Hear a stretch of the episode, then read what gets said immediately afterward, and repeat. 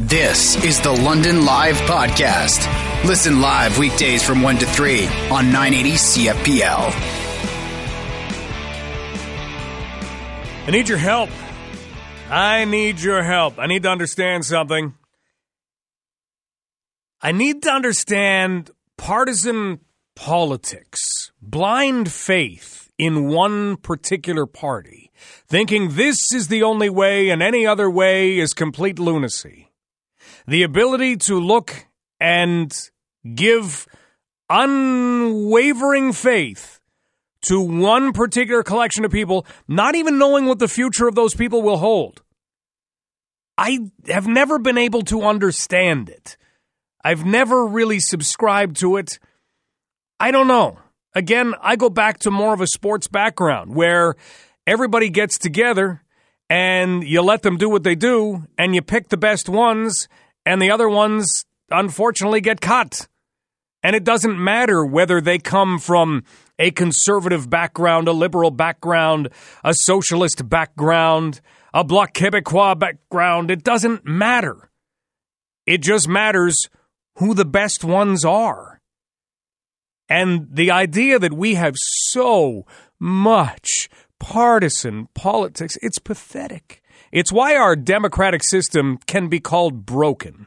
We're still lucky to have a democratic system. We have a free vote coming up on a national level. That's fantastic. That's great. But we all know that when that vote is held, we are still going to see partisan politics rule in the House of Commons. It always does. And it's a cheap excuse for the way the government should run.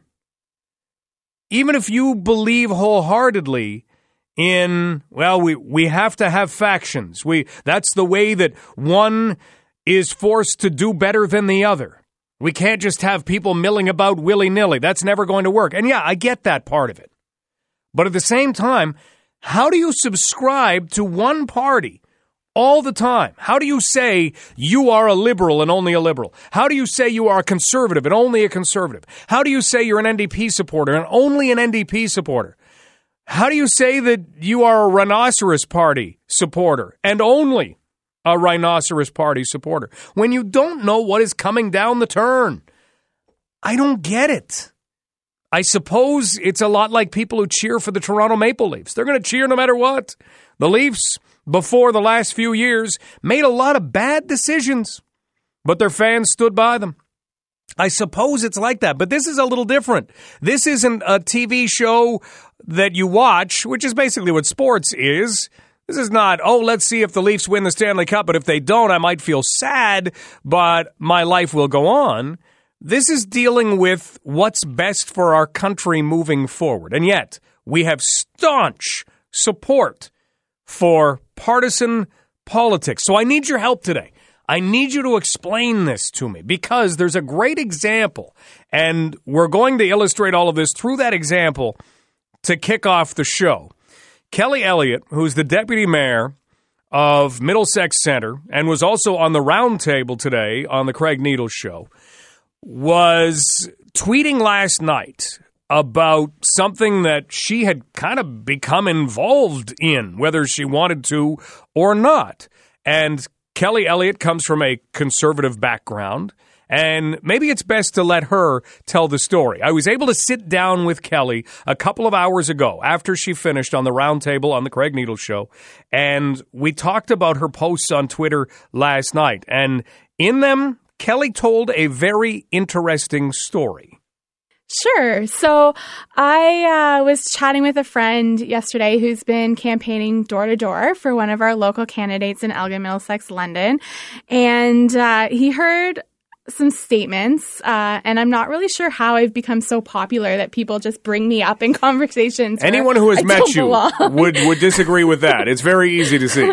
um, but apparently, um, my lack of being a good conservative or, or whatever that means. I'm not quite sure yet. Uh, but that has become a, a doorstop conversation uh, for some canvassers. Again, I'm not really sure why I'm this popular, but uh, it really brings. So, how it all came to light was I was very public last week in a campaign donation I made to Kate Graham, who is running for uh, the leader of the Ontario Liberal Party. Kate and I are friends, and I am a person who just thinks it's great when people get involved. I love the fact that I am deputy mayor, that I can help my community, that I'm able to do all these things. And so when people want to do that and on a much higher level than I do, obviously being a leader of a party, um, I really want to support that. And, and Kate's a great person and she has great ideas. Um, so I made, and I'll be perfectly on, honest, a very measly $75 donation uh, to her campaign. Um, but apparently that makes me a, a bad conservative. And and it really frustrates me because I think there's so many great candidates out there and, and I don't like to look to party colors. And that's something that I, I was raised that, you know, friendships aren't bound by who you vote for. And, and my grandpa, um, and I'll bring him into the story, ha- had taught me. And so I want to just support good people. And I think our world, our country, our municipalities, our communities just need better people at the helm of leadership. And, and I really want to support that.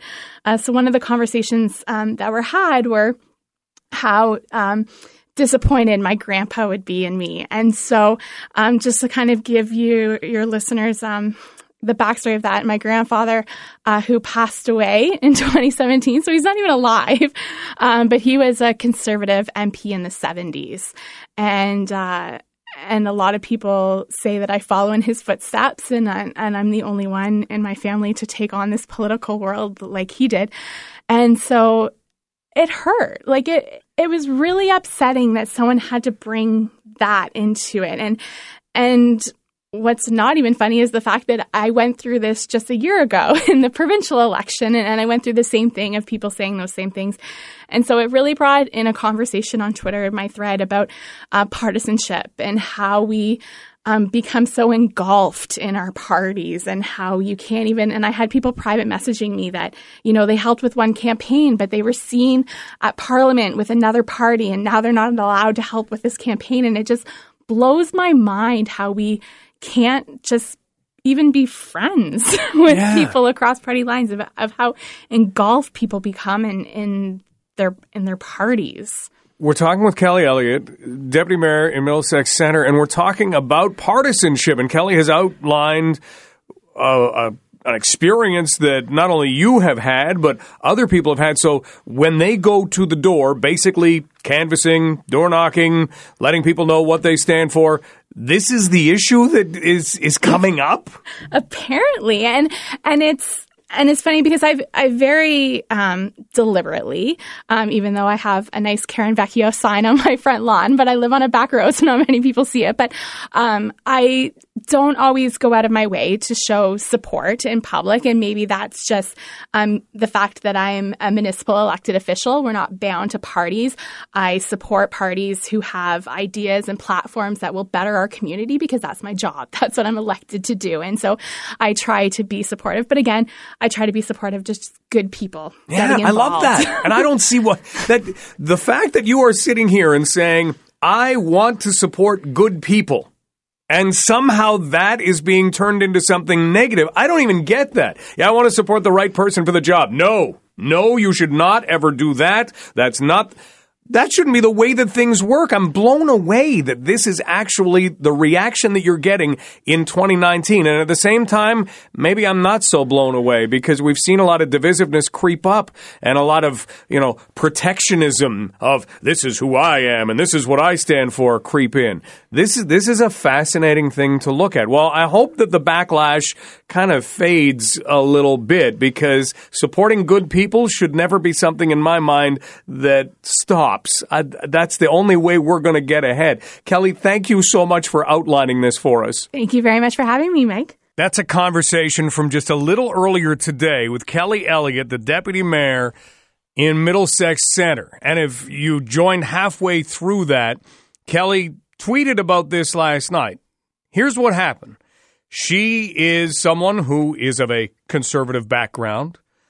She is loyal to the conservatives she made a $75 donation to the campaign of Kate Graham, who is running for the Liberals. And now that's become a, a big story at doorways as people canvass the idea that somebody who is a supporter of the conservatives should not be supporting someone from the liberals. As Kelly says, she wants to support good people. Why do we get so tied up in this? Because I don't have an answer for it. Because I've never felt this way before. I have never said, I am going to support this party thick and thin because it's different. I will say I will support the Cincinnati Bengals through thick and thin, but I, I really don't even mean it, and it doesn't affect my life. They frustrate me. They're poorly run. They'll, it'll never change. If I had to vote for them, I would not vote for the Cincinnati Bengals. I cheer for them. There's a difference. I would not support them with a vote. You guys are not the best run football team anywhere. In fact, you're one of the worst historically. It's been awful. But that's different. In politics, how is it that you can blindly say, no matter who leads this party, I'm in. I am in. Because as much as you can say, well, it's it's the way that the party operates, it's what they stand for. That changes. You know, we see things lean left, lean right, lean toward the middle. We see that again and again.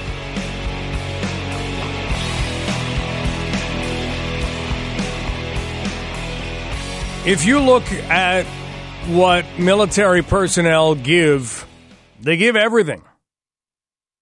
They risk their lives. There are very few jobs like that. You can point to some and say they're very risky jobs, and they are on a day to day basis. But you enter the military, you're willing to risk your life for your country. And there's a whole lot to be said for that. All of these rights and freedoms that we've been talking about, this democracy that we live underneath, the ability to go and vote in a couple of weeks, or even as Richard says this weekend when the early polls open, all of that comes because of what has happened before, because of what has happened in massive military conflicts that we truly can't even appreciate anymore. So when we get a story about looking after and paying the medical bills of military personnel, and the idea that there's some kind of battle going on, makes you wonder who is even instigating this? Who is involved in this? Who is not truly appreciating what is going on? Well, in order to truly appreciate what is going on, let's go to Ottawa right now because Mercedes Stephenson is the Ottawa bureau chief for Global News. She's the host of the West Block, which you can hear on 980 CFPL, and she's nice enough to join us now to help us understand this story. Mercedes, do we know where this story stems from? So, what is happening is that uh, when, when you join the military, you don't have a provincial health card anymore because the military becomes responsible for your care. And they typically have you see military doctors, but obviously there are times when that's not possible or you need something like a surgery or an MRI that the military isn't able to perform. In that case, military members use the Canadian healthcare system and the military reimburses the healthcare system. But they've been reimbursing them at out of province rates. The military thinks they're getting gouged and doesn't think they should be paying higher rates. The provinces say that that reflects the true cost of care and that because they are outside the province in terms of people not having a health care card, not being insured in the province, they should pay the same rate as anybody else who comes from outside the province. So the military pushed back, said we're cutting back on what we pay there.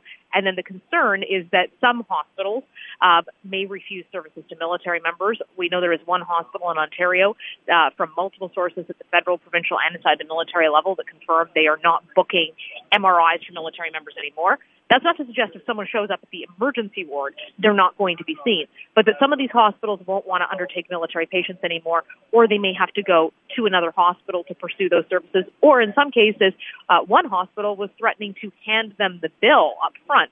Uh, and that's sort of where the concern for this story came from, is that in this big fight between the provinces and the government, over who should pay what. It's the military members who are concerned about their care. And that's just it. I mean, this this is a bureaucratic situation here. Go into a room, please figure this out. When we're talking about the two different costs, whether I guess, for example, in Ontario, it would be OHIP or it would be the Ontario Medical Association, right? Yeah, so I mean, if if I'm I'm in Quebec right now on a campaign bus, so if I got sick here and had to be seen, I would have to pay an out of province rate to go to the hospital because I'm not a Quebec resident and I don't pay into the Quebec tax system. Then the Ontario government would reimburse that rate. What is different about this is that these are military members who actually live in the same province where they are being served, but they are not covered under the provincial health care plan. What we've not been able to get the military, the government, the provincial governments, anybody to answer on this is the reason why. We know the reason why it's being set up front is that, and everyone agrees on this, they are the federal government's responsibility. But are they already paying into the healthcare system in some other way through their taxes? And if so, is it fair that they're being charged that much? Those are still issues that we're looking into. But in the meantime, this fight between the feds and the provinces is escalating. And the way that the Department of National Defense did this, uh, they didn't consult the provinces and they didn't warn them. They basically just dropped it one day. Now, provinces, important to say, have a role here too. Uh, for example, in Alberta, they have said they will make sure that no military member goes without treatment. So that may mean that the province steps up and pays the bills. Ontario hasn't made that promise. We are talking with Mercedes Stephenson, Ottawa Bureau Chief for Global News, host of the West Block, which you can hear on 980 CFPL. When we go looking to kind of the, the way that this is working out, how much of this may just have to do with hospital budgets that eventually could be adjusted? It sounds like they were expecting to receive a certain amount of money, and now it, it might be less money that the military is offering to pay. How much does the, the budget aspect of this come in?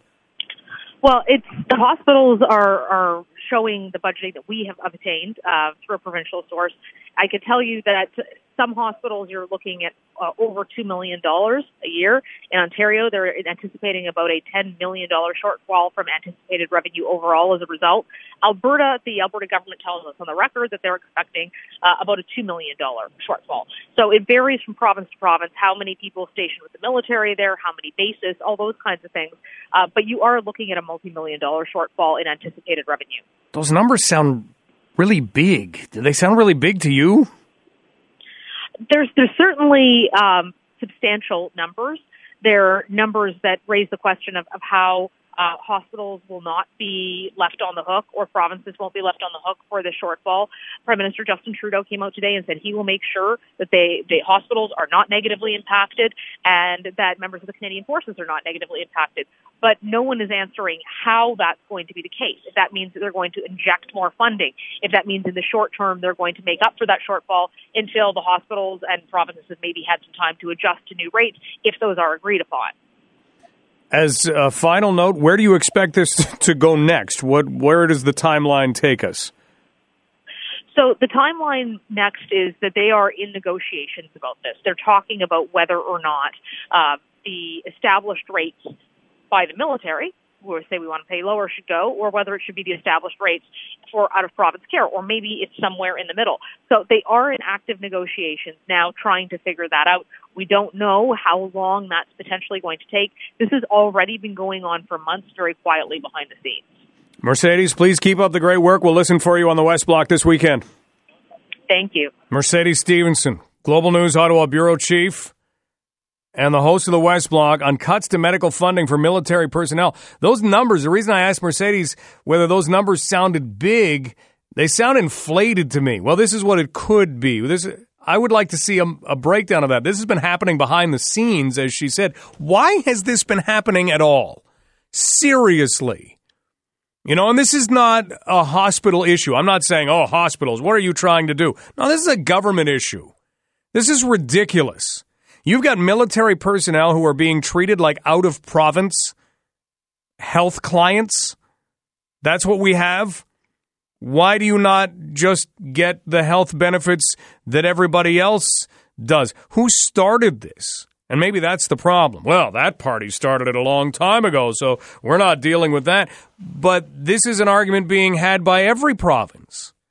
Essentially, again, what's happening, just to break it down into its simplest form, let's say you get sick and you are an Ontario resident you go and the bill is through OHIP. So the bill is is X amount of dollars for whatever you do. If we're talking about something that is paid for out of province, if it's being paid for by Ontario, it goes through the Ontario Medical Association. And the cost for the same procedure or service or whatever it is is more. just because it's going through the Ontario Medical Association. It's kind of like if you go to a nice steakhouse and you have a steak, you're going to have a certain cut of meat. And you know, is is it any better? I, I don't know. And you go to a different steakhouse, and and the cut of meat seems to be the same, but the price is different because one is called you know ten, and the other one is called Joe's Steakhouse and Poutineery at 10, you're going to have this steak that is you're made to feel is better, so you're going to pay more. It's not. It's the same. It's it both both come from a cow. Both are being prepared. But in this case, we have the OHIP price being lower than the Ontario Medical Association price or cost, I guess we should call it. And because of that, we now have the Canadian military saying, "Yeah, we're we're paying more for the same thing." So no, we're we're not going to do that. I'm not going to eat at 10 anymore. I'm going to go and eat at Joe's Steakhouse and Poutineery because they've got good steaks too, and uh, I'm not really about the the paying more for the same thing. And that's what's happening. And all of a sudden, there's a fight over this because it is costing hospitals more. Uh, how about federal government? You find it, you pay a hospital shouldn't have to foot the bill for this. This never should have been happening in the first place. And these are our military personnel. Give me a break. Whoever is standing in the way of this and trying to get somebody else to put their name on the dotted line for the bill, just stop it. Just just stop it. Federal government, absorb this, make it go away. This could become an election issue. I hope it does. If that's where it's coming from. Mercedes Stephenson could have more on this a little later on this weekend, but we'll continue to follow the story for you.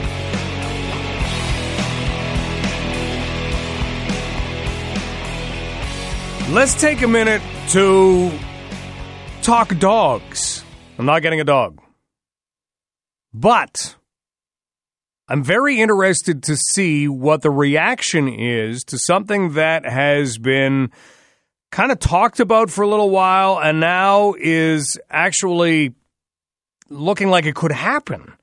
And that is the idea that we welcome back pit bulls into our midst. Oh, oh, wait, wait, wait. No, no, no, no, no. I didn't, no, that's not a good idea. Remember, they're those dogs that can jump up and bite into a tire. They can, their jaws have, and everybody always knows the fill in the blank line for how many pounds per square inch of pressure okay, yeah, uh, I still don't really know where this ban of pit bulls came from, other than people thought they were vicious, and we had a number of, of people pushing for this, and, and it ended up happening. Now we've got Premier Doug Ford's government thinking they'll make changes perhaps to the Dog Owners Liability Act. Someone who's been following this story very closely is Jessica Scott Reid. And you may have read Jessica's work in the Globe and Mail or the Toronto Star, New York Daily News. And it's great to have her on the show. Jessica, thanks for being here.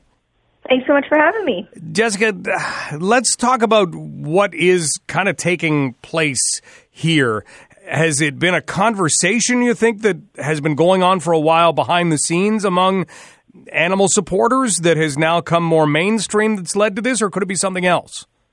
Yeah, I think this conversation's been going on for years. I mean, if we look at Canada in general, um, what happened in Montreal just a couple of years ago, uh, where their uh, breed-specific legislation was overturned by a new Montreal mayor. Uh, so that really brought the conversation sort of back into the the mainstream media and mainstream pop culture conversation. And I think it's been ongoing ever since. It's it's a very uh, intense debate uh, with a lot of emotion on both sides. For a while, we were always seeing stories about, oh, pit bulls, look at how muscular they are. Look at this. This pit bull can hang off a rubber tire in the backyard. And, and we looked at them and said, yeah, these, these dogs, they, they can be awfully dangerous. Is there any justification in everything that you've looked at for these dogs being a, a danger? Uh, no, I think uh, focusing on a specific breed of dog uh, is misguided and actually a missed opportunity. Uh, pit bull type dogs are, of course, a power breed. They're a large breed, uh, but any dog can be aggressive and any dog can be dangerous. And I think focusing on dangerous dogs rather than a breed of dog uh, is really where we should be focusing. If we look at the Calgary model, uh, which is, is world famous for uh, their handling of dangerous dogs, uh, we see it's very successful in protecting communities and keeping owners and the community uh, responsible for the treatment of these animals and the subsequent behavior of these animals rather than a breed being held responsible. So, help us out. How does the Calgary law work? So it really focuses much more on holding owners accountable for uh, their dog's uh, behavior. Uh, there are much higher uh, punishments for owners of dangerous dogs, and they also work a lot in educating the community. I read one stat today that showed um, they they go into schools and teach young children about how to interact respectfully and safely with dogs, uh, and that one hour of dog safety training with uh, students in grade two and grade three can prevent childhood dog bites by up to 80%. So it really holds the community and owners accountable rather than the animals. And that's maybe where it should have been all along. I mean, we've got to understand how dogs feel and, and how animals in particular feel. We always like to humanize everything. And, well, a, dog acts just like a human. So if I put my face right near the dog's face, humans like that. Dogs must like that too. Uh, that's, that's got to be something that, as you say, needs more education to it. So maybe that is the way to go. As far as, as looking out for the handling by owners, is that something you'd be in favor of? Oh yeah, absolutely. I think you're right that um, in terms of uh, dog ownership culture, Canada, North America, we really lag behind when you look at other places, say uh, in Europe, where things like training is mandatory by law oh, and socialization is uh, mandatory by law that you have to provide this. Whereas in Canada, we only have to provide dogs food, water, shelter, and veterinary care. That's it by law. We don't need to provide this socialization and this training, which makes them such safer members of society. We're talking right now about the idea that we could see the pit bull ban in Ontario done away with with Jessica Scott Reid. You can read Jessica's work in the Globe and Mail and the Toronto Star and a number of other publications. Jessica, when it comes to the breed itself, have have we really seen the disappearance of pit bulls in Ontario largely? Do we still have some crossbreeds in there somewhere? Yeah, it's very difficult, of course, to distinguish what a pit bull type dog actually is. Uh, I've seen a lot of things going around on the internet uh, when I was living in Montreal and this debate was happening there, where it asked people to identify uh, a picture of a pit bull within a group of, say, six photos. And most people failed. This is not really a specific type of dog these days. It's kind of a mix of dogs. Uh, and so again, to be putting this dangerous dog um, title on this breed is silly. Yeah, and you make a, a, great point that you know all dogs have the ability to perhaps bite. All dogs have the ability to you know to do something. You would say, "Uh oh, that we can't have that," and and yet we seem to be zeroing in on one type of breed. Have you seen this anywhere else where another type of breed has been incorporated into this? Uh, I think we've seen, you know, throughout time, different breeds of dogs vilified. We've seen it with Dobermans in the past, with Rottweilers, when in fact, you like you said, it, it happens with all kinds of breeds. And I think when we specifically look at one breed now, culturally, it's the pit bull, um, which unfortunately is a type of dog that does end up in the wrong hands of the wrong people. Uh, if we look at dog fighting, um, so there is something specific about this breed, but again, it's not the dog's fault. Uh, this is this is a, a problem within our communities, within our culture, and it really should be the people who are held accountable um, and not the animal. Well said. We really want to thank you for your time, Jessica. Thanks for following this story. Thanks so much for having me. That's Jessica Scott Reid, freelance writer, looking at pit bulls, and so many great points there. I mean, if you're going to look at a pit bull, is it a strong animal? Yeah. Is it capable of doing damage if it were to bite or attack? Absolutely. But Jessica cites what's happening out west in Calgary and the idea that no, the impetus is on the owner.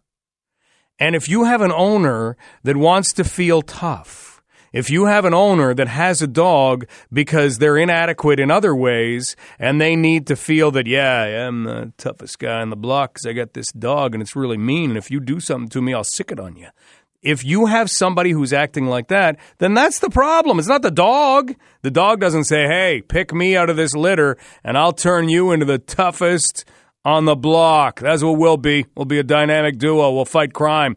Dogs don't think like that. Dogs would never say that. Dogs don't want to fight crime. Not even close. They're not crime fighters at all. But in this case, you've got people who have now put it onto the breed. And I think that's unfair. You know, I look at, you know, unfortunately, people do get bitten by dogs, but the idea that you have to come up with how a dog will react to what you do is not stressed enough. You know what we spend too much time doing? We spend too much time personifying our pets. Way too much time. Instead of understanding how that pet might be thinking or feeling. Oh, it's my baby. Oh, it's my kid. Oh, and that's fine. You want to have a relationship like that? There's nothing wrong with it. But it doesn't think like a baby. It doesn't think like a kid. It doesn't do that at all. Dogs don't want to be hugged. I always cringe when I see stories of someone is bitten by a dog. All they did was come and give it a hug. You know what a, a hug means to a dog? You're trapped. You're in danger. You can't get away. I've got you. So when a dog reacts like they want to get away or that they don't want to be gotten, and we all of a sudden vilify the dog, that's wrong. That's someone doing something to the dog that never should have been done in the first place. You've been listening to the London Live Podcast. Catch the show live on weekdays from 1 to 3.